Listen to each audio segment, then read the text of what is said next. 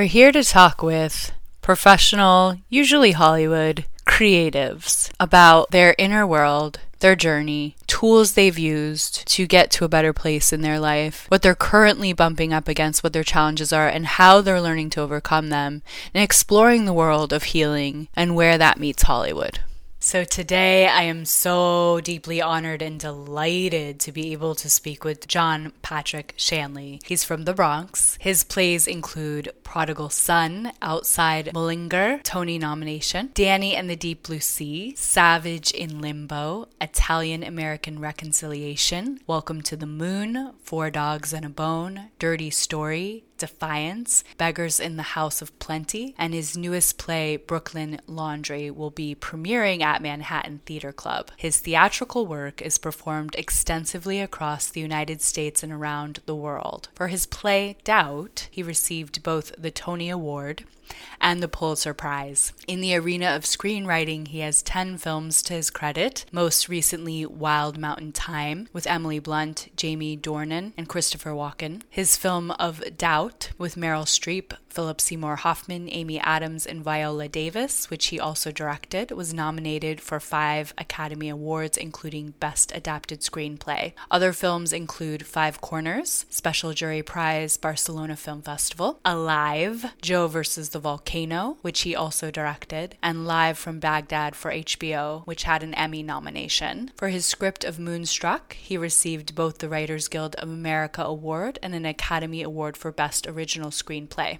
In 2009, the Writers Guild of America awarded Mr. Shanley the Lifetime Achievement in Writing. So I couldn't be more excited to dive in and give Mr. John Patrick Shanley a mountain breathwork infused with Reiki session and then ask him some questions that a few friends of mine wanted to know. So, how do you feel after your breathwork session? Well, I feel good. I feel lighter. And I also feel like that turned out to be a bigger journey than I expected to take. And I was uh, very grateful for it. Hmm. Um, it was interesting to me the things that meant more to me than other things. Hmm. Uh, for instance, when you asked me to think of my favorite color, and color, it turns out, is such a big thing for me. Hmm. And I thought of this particular green and uh, felt like it uh, opened doors. And uh, then I heard something in one of the lyrics about my love is away, and uh, that really moved me hmm. because I've been very aware of the idea that love is never just gone; it goes somewhere and it's still around, and so you may not feel a direct experience of it sometimes, but it's still somewhere in your world in your universe. And then I could hear my analytical brain having comments about this or that, you know, mm-hmm. selections of music, Or, but I almost instantaneously rejected all of that as being not useful. And my favorite thing was the sounds you made. that was, I was like, she's doing that for me. Yeah. Uh, and for herself, but yep. I felt it was a real act of generosity and also of role modeling. Like you could do this too, mm-hmm. uh, and it would feel good to you to do this. Mm-hmm. And no doubt I will. I do. I am a proponent of making noises, mm-hmm. but I use it in a very particular way when I'm dealing with hostile people mm. who are not mm. overtly hostile Mm-hmm. And other people that I know who don't know how to deal with people who are upsetting them, but they don't know what to say to them to stop them from doing it. And I always say the same thing just make a noise. If you yes. make a noise, they will understand instantly what you're saying and they will stop doing what they're doing. I've tried it too many times to think that I'm wrong. it just works. And what's more, there's no quotes. They can't say afterwards, and he said this to me. There's just nothing. It's just how I feel. It's a noise. And mm-hmm. you've got to be able to do that, right? I love that. But it's also, you know, you are using noise to help yourself rather than to fend off hostile forces. Yeah. And I've been using noises to fend off hostile forces mm-hmm. more than to let go and let in the pleasures and joys, of all of the realms that surround us all the time. So that's a bit of what I, I was funny because you played at the end, you played Clouds. And it started, and I thought, oh, yeah, I've always hated this song. and then I listened to it and I thought, it's a masterpiece.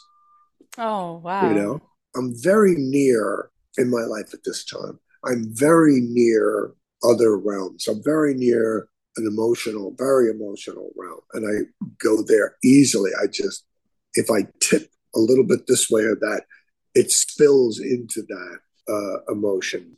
Also, I'm more, much more aware than I used to be. And it came up in this session what belongs to me and what doesn't belong mm. to me.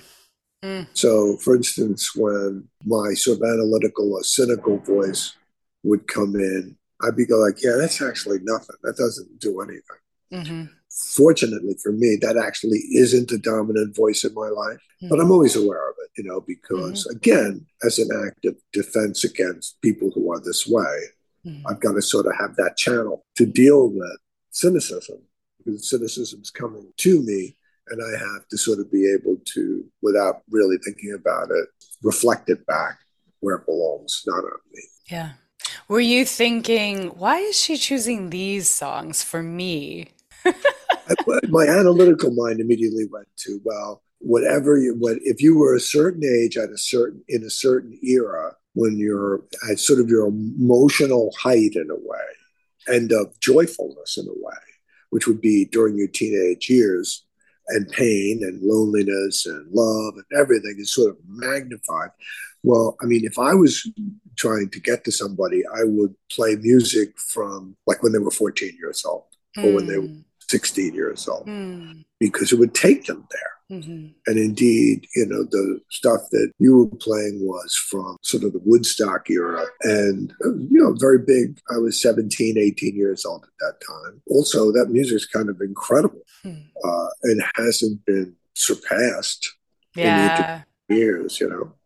I mean, it's classic for me. Like, that's my music I love. Yeah. And also, we're very limited by pop music. So when you, it, it comes with a very specific set of baggage mm. uh, and has been overplayed.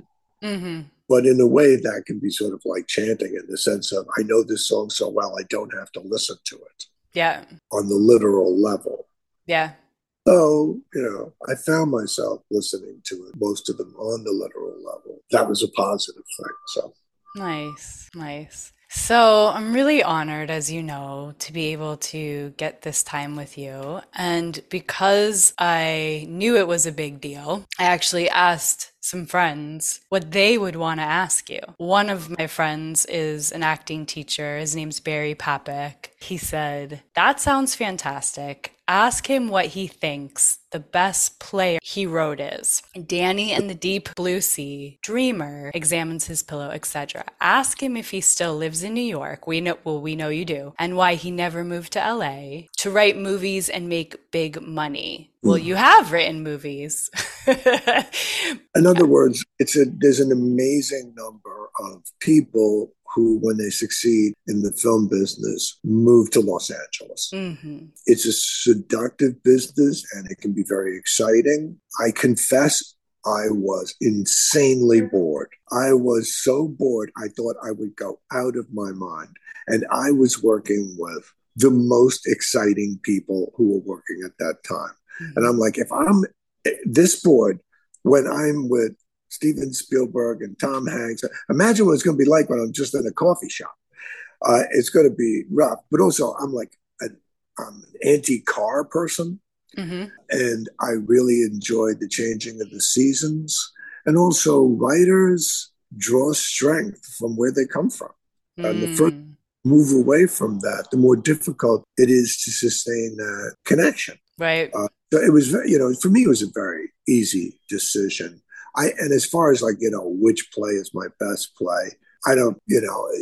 First of all, that's for others to figure out if there is such a thing, you know, because it's sort of like picking a, children. Like, who's your favorite child? Well, not only that, but you know, it's like a menu. In other words, if you're, you're in the mood for dessert, then you know, don't order the meat and potatoes course. You know, yeah. there's a lot of different colors that I'm exploring over time. I did very much, I did have a profound experience writing and directing Beggars in the House of Plenty. Mm-hmm. Uh, that was a very big experience for me, and I think for the whole cast and for the audience. It was a, it was the most Danny and the Deep Blue Sea in Louisville, Kentucky was the most exciting moment to moment show I've ever done with John Turturro and June Stein. Mm. And Beggars in the House of Plenty just went to more places in terms of design, in terms of exploration, in terms of performances. It it just went a whole lot of places in a very distilled period of time. So it was kind of great. Is it just magic that things aligned for that experience? Well, yeah, you can't chase that. Uh, you just got to keep going. You know, mm-hmm. after I wrote Danny and the Deep Blue Sea, everybody wanted me to write another Danny the Deep Blue Sea. Mm-hmm. That was not what I was going to do. I wrote Moonstruck, which is a, in some ways a very different kettle of fish. And then I wrote, you know, a, a political allegory dirty story about Israel and the Palestinians. And that's what, you know, that's what interested me during that six month period. I am looking for now, you know, I've written a new play called Brooklyn Laundry that I'm going to do at Manhattan Theater Club in February. Looking forward to doing that because I really like that play. I haven't cast it yet. I don't know much about it except Santo Loquasto is doing the set, same guy who did Beggars in the House of Plenty. I'm jazzed to do it. That's very uh, exciting. Doing uh, Roundabout is doing a, a, major revival of Doubt, and it's a, the rehearsals for that start on January 2nd, and the rehearsals for Brooklyn Laundry start on January 9th. Okay. So I'm going to be the first week, I'll be with Doubt. Then I'll move over to Brooklyn Laundry to direct that. Scott Ellis is directing the Doubt revival, and that's going to be a lot. Be yeah. yeah. That's so exciting. I'm, that's fantastic that you're doing so much and that you're so involved. My favorite play of yours is The Big Funk. Oh, okay. I wanted yeah. to put that on a couple different times. Mm-hmm. Mm-hmm. It's uh, you know, we did that in New York at the Shakespeare Festival. I just decided to. write. said I'm going to write a play and I'm going to put on stage everything that I'm not seeing on stage. Okay. And I'm going to put on stage everything that I'm afraid to do. Mm. And I, what am I most afraid to do? And I thought male nudity. That would be the number one thing that I simply don't want to deal with. All right, it's like, okay, you're going to do it and it's going to be extended and you're going to light the audience while you do it. So there's no place to hide. uh, and it was, it was crazy. It was kind of great. That's amazing. Okay, so I want to ask you for director Michael Pressman. He says, mm. that's a real coup.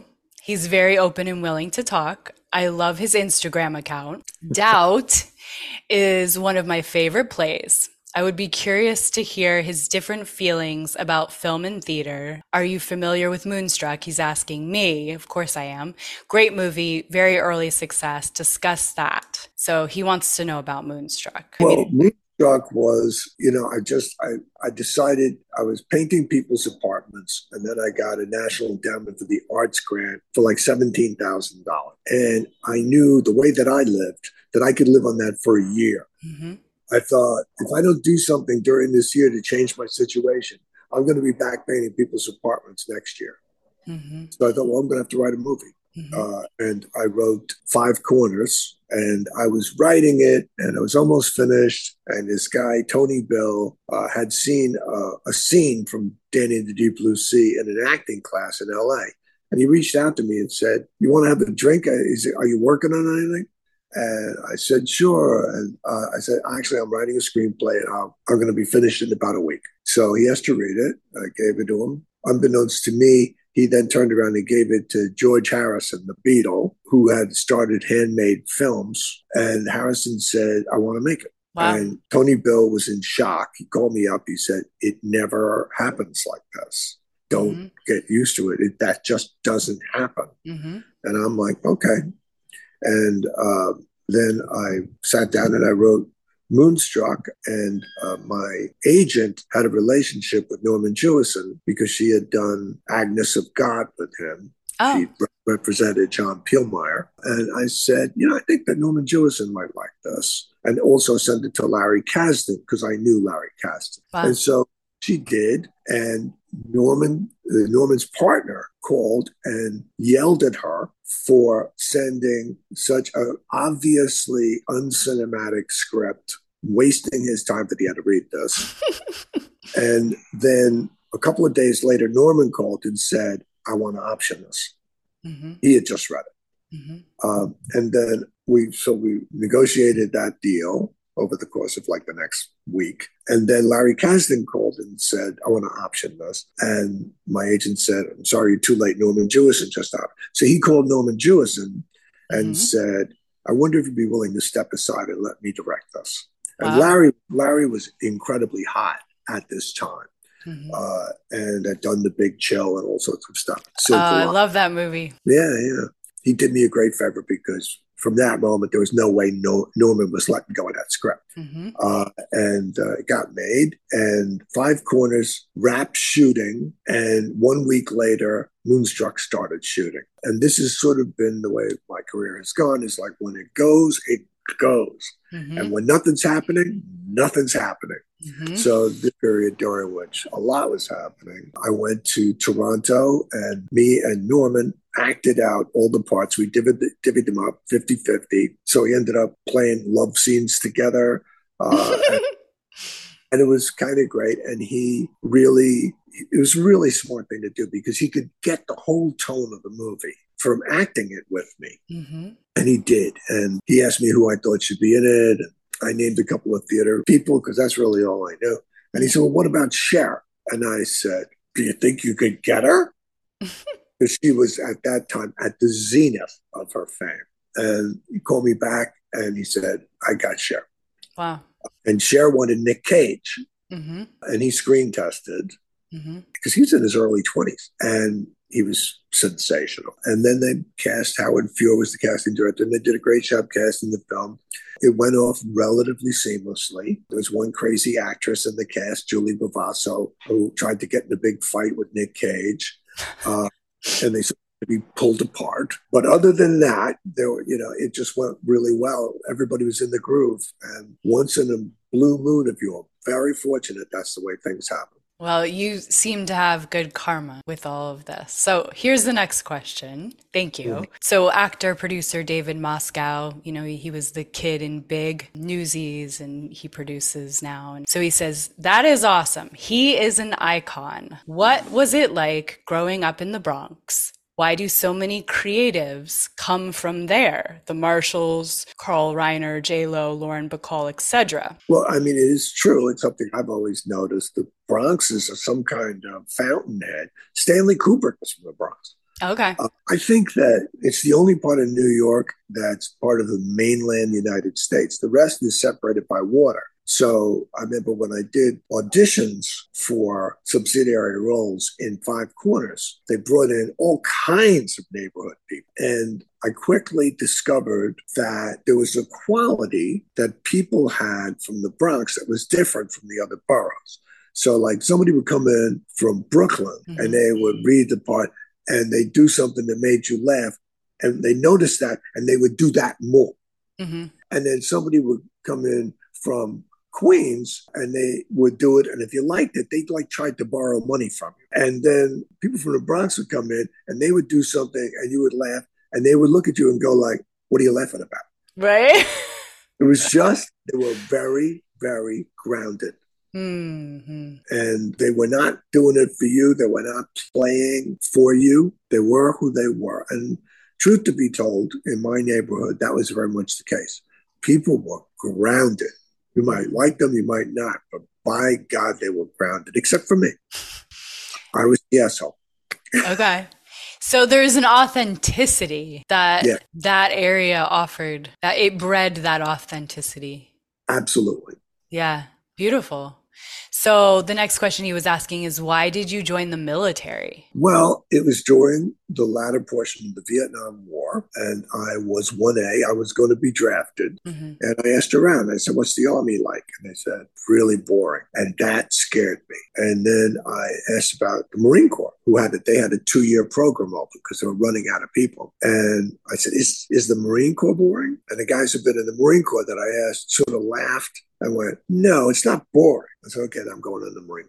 And my brother Tom had been in the Marine Corps. My brother Jim had been in the Navy. And I knew that it was completely incongruous that I would go in the Marine Corps. You know, I had no business being in the Marine Corps. Mm-hmm. And that I have a very perverse sense of humor. And so basically, my entire time in basic training was spent trying not to laugh at the things the drill instructors were saying and doing. And it was very stimulating. I was never bored, never mm-hmm. bored. Mm-hmm. And uh, it turned out to be I didn't have to go to Vietnam. I had made up my mind that if they ordered me to go to Vietnam, I would refuse and go to jail. Mm-hmm. But then the amount of time you needed to have left to go there passed and it began to bother me. I'm like, maybe you were lying to yourself. Maybe if they'd given you orders, you would have gone. And now you'll never know. And about mm. that time, they ordered me to go to driving school. I went up to headquarters and said, I have a conscientious objection to driving. They're killers. They're polluters, and I won't drive one of them. Mm-hmm. And the guy was flabbergasted, a colonel, and long pause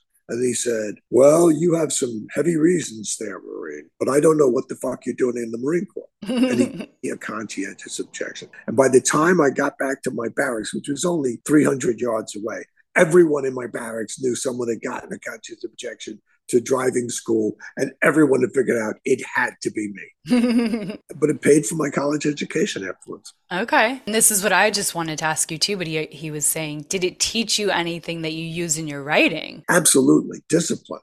I mean, I got up every morning at five o'clock and wrote for three hours after the Marine Corps. Okay. Then I'd run for three miles and then I would start my day. Wow. So, yeah, big time.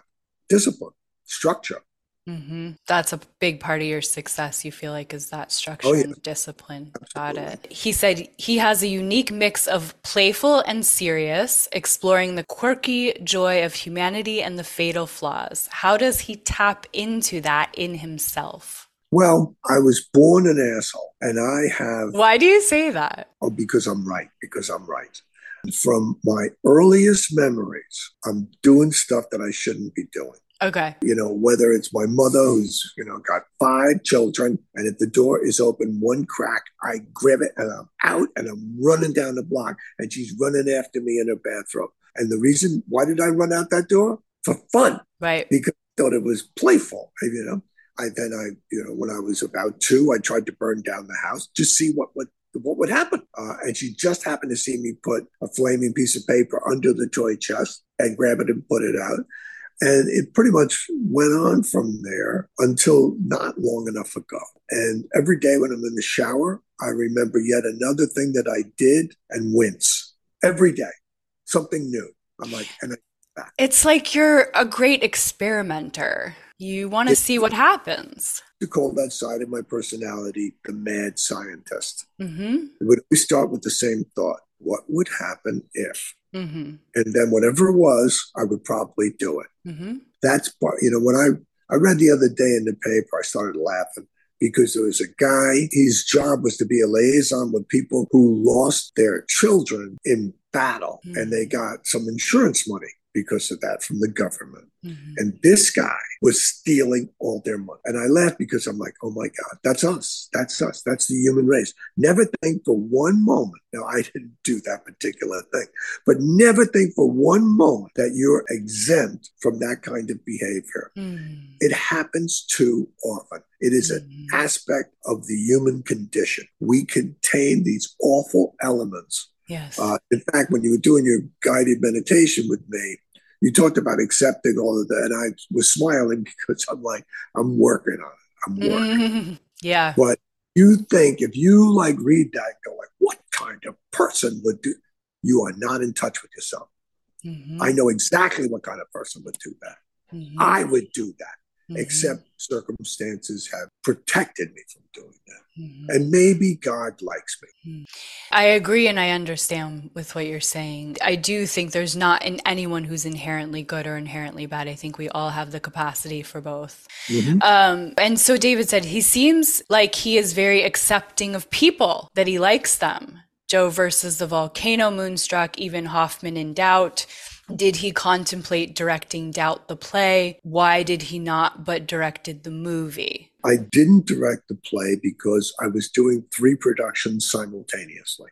Okay. Doing a revival of Danny and the Deep Blue Sea. I was doing a new play called Sailor's Song, and I was doing Doubt. And I was shuttling amongst all those rehearsals. Mm-hmm. And that it's it's actually reminiscent of what's coming up on my calendar this year. Mm. Mm-hmm. And it has been hasn't been the case for a good while. So what is the difference between writing a play and then turning it into a film? Was one more fully realized than the other? Well, when you in order to write a play, you hypnotize yourself into finding a way of keeping almost the whole world out and having just these key characters in and telling your story through the use of those characters. Mm-hmm. And then when you're going to adapt it into a film, uh, it can be very difficult for a playwright to turn that into a screenplay because you have to wake yourself up from the crazy thing you did, which was to uh, get rid of the whole world except for these four people. And you have to bring that whole world back, invite it in to populate in a more natural fashion the story. Mm-hmm. It can take time to do. It's a very difficult thing. So many plays do not work as films because they the writer cannot find a way to undo the crazy thing they did in the first place. Because it is strange. In other words, mm-hmm. that's not the way life is, that there's only three people all day long, or four people, or five people. There's all these other people. Yeah. And repopulated, but in a meaningless way, where you put like another 10 people behind them, but they're not really doing anything thing mm-hmm.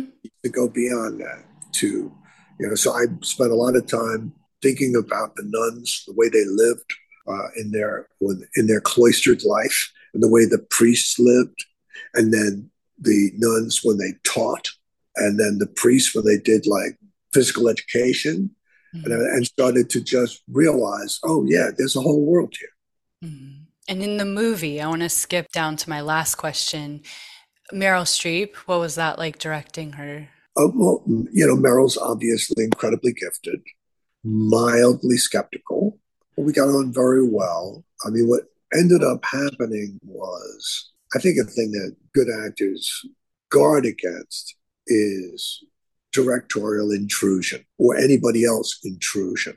That they're in a private place where they're powerfully imagining something. Mm-hmm. And you you can't distract them overly from that. Now, occasionally something comes up and you have to deal with it as a director. But uh, it's really sort of an act of mutual meditation. So, like every morning, Meryl and uh, Amy, dressed all in black head to toe, and I would be sitting in these directors' chairs, and I would be reading the New York Times and they would be doing whatever they were doing. I was reading the paper, and Amy was sort of just sitting there. And then after a couple of days, Amy decided to learn knitting, and now Meryl and Amy were knitting, dressed all in black, and I'm reading the paper. And like half hour stretches would go by when nobody said anything. And I knew that that was part of all of our preparation. Uh, and I also knew that it was comical. I was like, if one more nun shows up knitting, I know I'm going to die.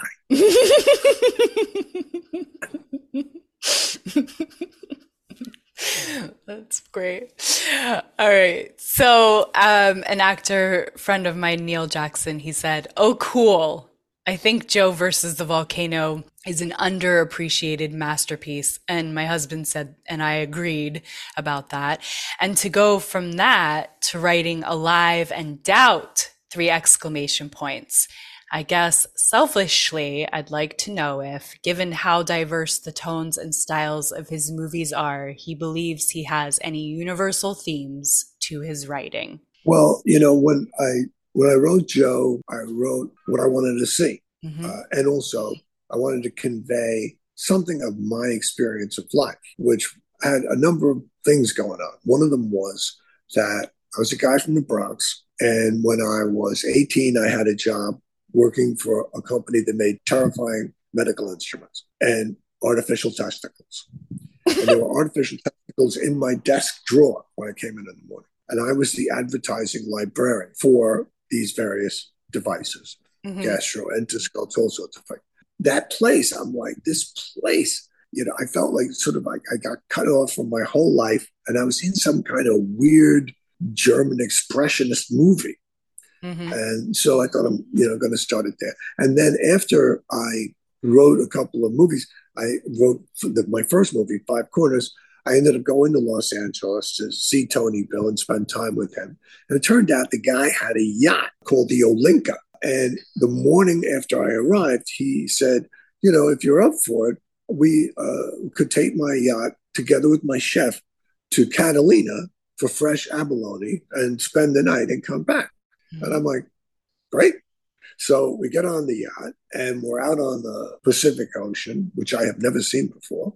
We're cutting through the blue. And I suddenly realized that for the first time in certainly over 10 years, I'm in direct sunlight. I have not, I have, when I walked in New York, I would walk in the shadow along the edge of the building to avoid direct sunlight for mm-hmm. 10 years because mm-hmm. I found when I went into the sunlight, I got dizzy. Mm-hmm. So I was doing that. And when I got there, suddenly I was like, my whole life just changed. I've got to get used to stuff that is probably other people seem to like. And I'm just like, this is a nightmare. Mm-hmm. Um, but gradually, I was able to enjoy some of those things and participate in this adventure. So when I did Joe versus the volcano, I got an enormous, beautiful yacht called the Spike Africa. I shot a central piece of the movie on that yacht, cutting through the Pacific with this guy who had been in that job that I'd been in. And, you know, so there's always antecedents for the things you do. Mm-hmm.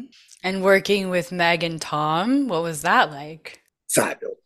Fabulous. You know, like two of the nicest people in show business. And Kathy Kennedy, Frank Marshall, and Steven Spielberg, three more of the nicest people in show business. Mm. So I was surrounded by just good energy, and I was going to need it because Warner Brothers was going went crazy when they saw what I was doing. Because it was so we went to war, at war through the whole shoot. Why would they go crazy seeing what you were doing? Because the, the, if you go back and look at Warner Brothers movies from that time, they were doing the kind of you know Chevy Chase comedies. Okay. And somehow even though they'd read the script. And what's more, I brought them over and sh- showed them every storyboard and everything I was going. When I started shooting, they were like, "What is this?" And they thought they were getting just a you know slip on a, a banana peel comedy mm-hmm. with Tom Hanks, and I was doing this whole other thing. And so they were constantly trying to get a grip on the movie, and they couldn't. They took because I kept offering to leave every time they would you know say we don't want this and we're not going to do that. I'd be like, it's okay.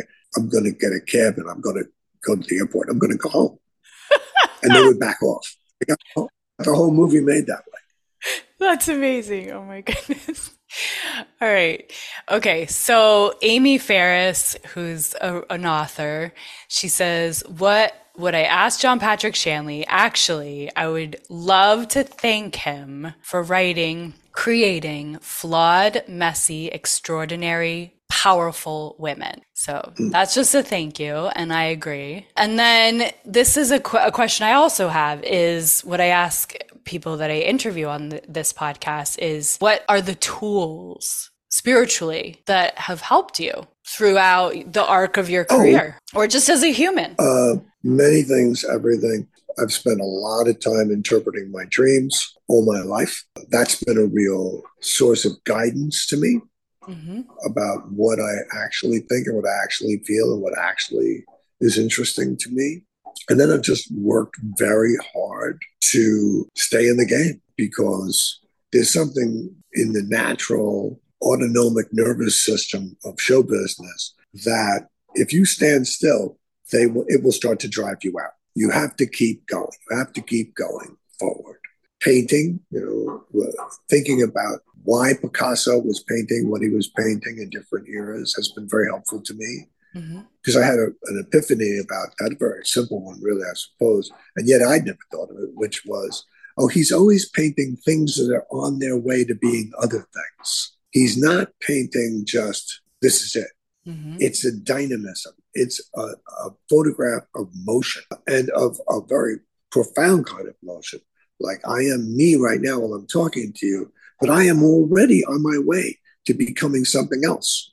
Uh, you know, whether that's a tree or another person, or that's happening while I'm talking. It's happening all the time, and it's happening to everyone else too. And that kind of universal transmogrification, that is what Einstein was talking about. And it's very difficult if you try to, with your right brain, grab it and nail it down because it doesn't want to do that. It wants you to let it go and be what it is. So pay attention to your incidental impulses, your flighty thoughts. When I write somebody talking and I accidentally write the wrong word, I'm very slow to take it out. I'm like, let me see what it is if that stays in because that just popped out of somewhere. Mm-hmm. And I'm always working on it. I'm always, because it's the great pleasure of my life that I have some place to go in my imagination that provides me comfort. And if I didn't have it, there would be no escape from this mortal life, which is very difficult. Yeah. Do you meditate? Do you do yoga? What kind of spiritual practices have you done? I don't do yoga. I've never done yoga. I meditate when I get in trouble. Okay. Usually long after I should have started. And also, what I do as a writer is very much a meditation. I start to notice the things that I'm writing. I just recently wrote a one act play and I read it yesterday for the first time since I wrote it. And I was just amazed by it. I'm like, what? I'm like, whoa, okay. And I was like, I was excited by it. And I certainly didn't experience it like I was just reading something I wrote. I experienced it like this thing came in through the chute.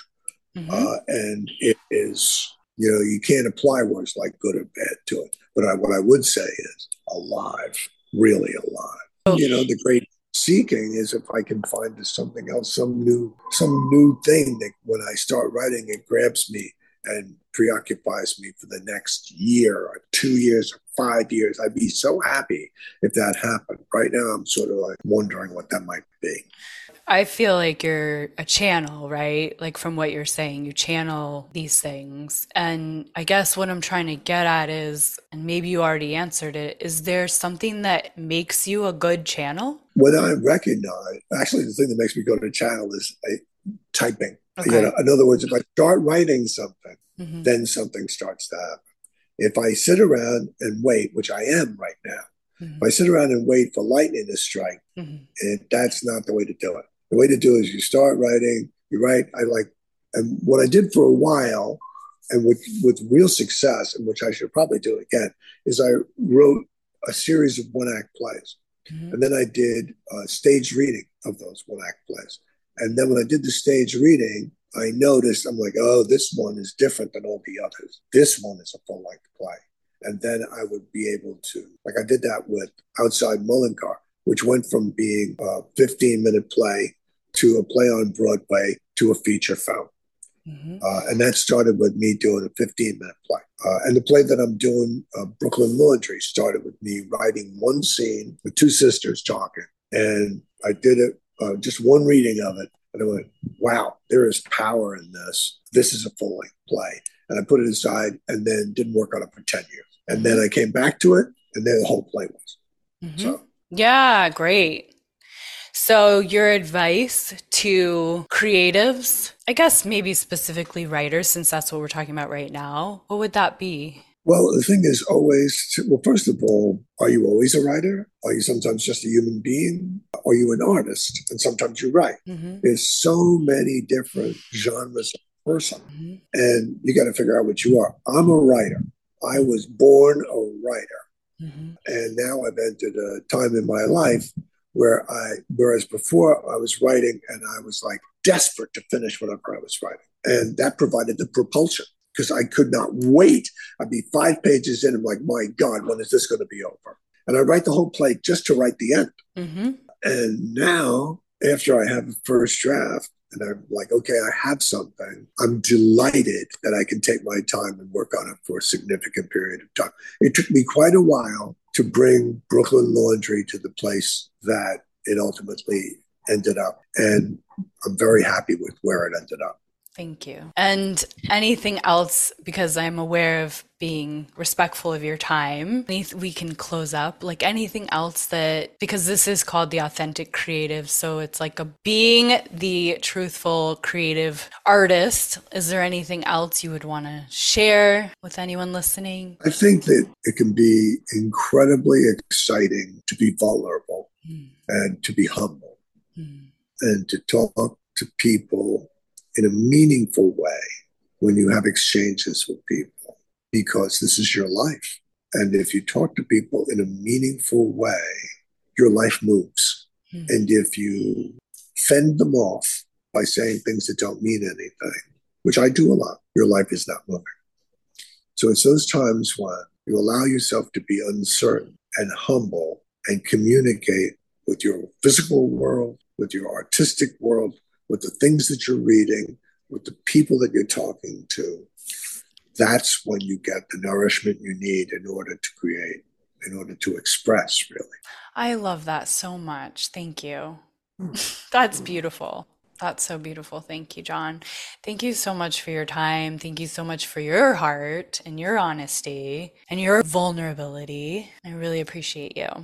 well, well, lovely to speak with you, Siri and uh, I hope uh, I hope uh, the next thing that you do is is a lot of fun. yeah, thank you. I hope so too. Okay. All right. All right. You be well. You be well. You too. Bye bye.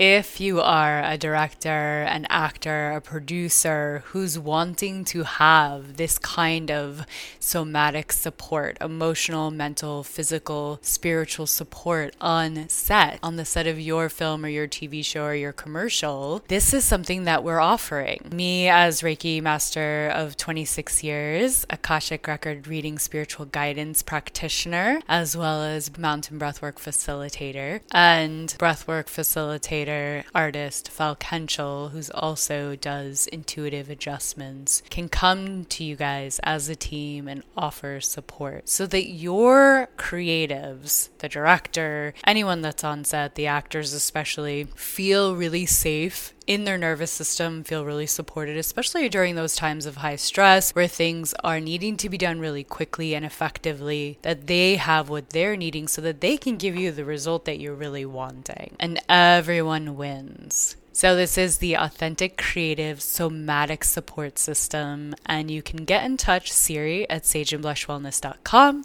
if you have any questions or you're interested in having this kind of support.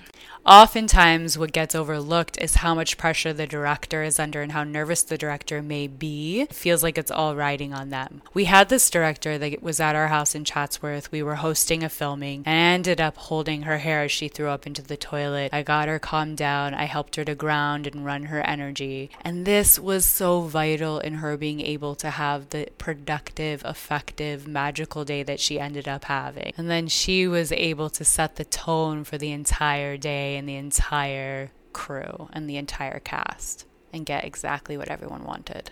I wanted to share with you guys an opportunity that I'm creating. If you're wanting to drop the mask and open to your deepest authenticity and let go of needing to be liked or get the most followers, the Authentic Creative Retreat is an opportunity to get out of the current dynamics you're living in and living out, and open and align to what you're truly wanting without strategy, but by opening the heart space. This is an opportunity to come home to your most aligned, most authentic life. It's at Desert Sage House in Yucca Valley, California. It's all day September 27th and September 28th. There are only four spots. So, Sage and Blush Wellness invites you to this intimate retreat for professional creatives ready for a breakthrough and transformative deep shift in their happiness, life, and career. We will be facilitating breathwork, traditional Usui Reiki, intuitive adjustments, There will be cold plunge and hot tub. And this is with artist breathwork facilitator Falk Henschel, who has been an incredibly healing presence in me and my husband Jake's lives. We've been working with him for a while and it's been absolutely life changing. And then I'll be there, Reiki Master of Masters for 26 years, been practicing Reiki, Akashic teacher, mountain breathwork teacher, as you know that I am. And I can't wait. This is going to be such an opportunity for beautiful intimacy, for beautiful opportunity to fully drop in, fully align with what your heart is really wanting, and to make those small and also big shifts in your life so that you can align with exactly what you're wanting and needing, whatever that looks like for you, so that you can be and live your most authentic, most creative life. So please reach out, Siri at sageandblushwellness.com, if you have any questions about the retreat. And I very much look forward to speaking with you and connecting with you feel free to reach out. Seriously, I want to hear from you. Also, if you have ideas about who I should interview, maybe it's you, maybe it's a friend you know, someone that's a mentor, someone you think is really interesting and that voice needs to be heard. If you're looking for support or know someone who's looking for support, in any of the various ways that Sage and Blush Wellness offers support, please feel free to share through text, through social media. Sage and Blush Wellness offers so many different ways of support. Check it out. I look forward to hearing from you. Have a beautiful rest of your day. And remember, you are enough right here, just as you are.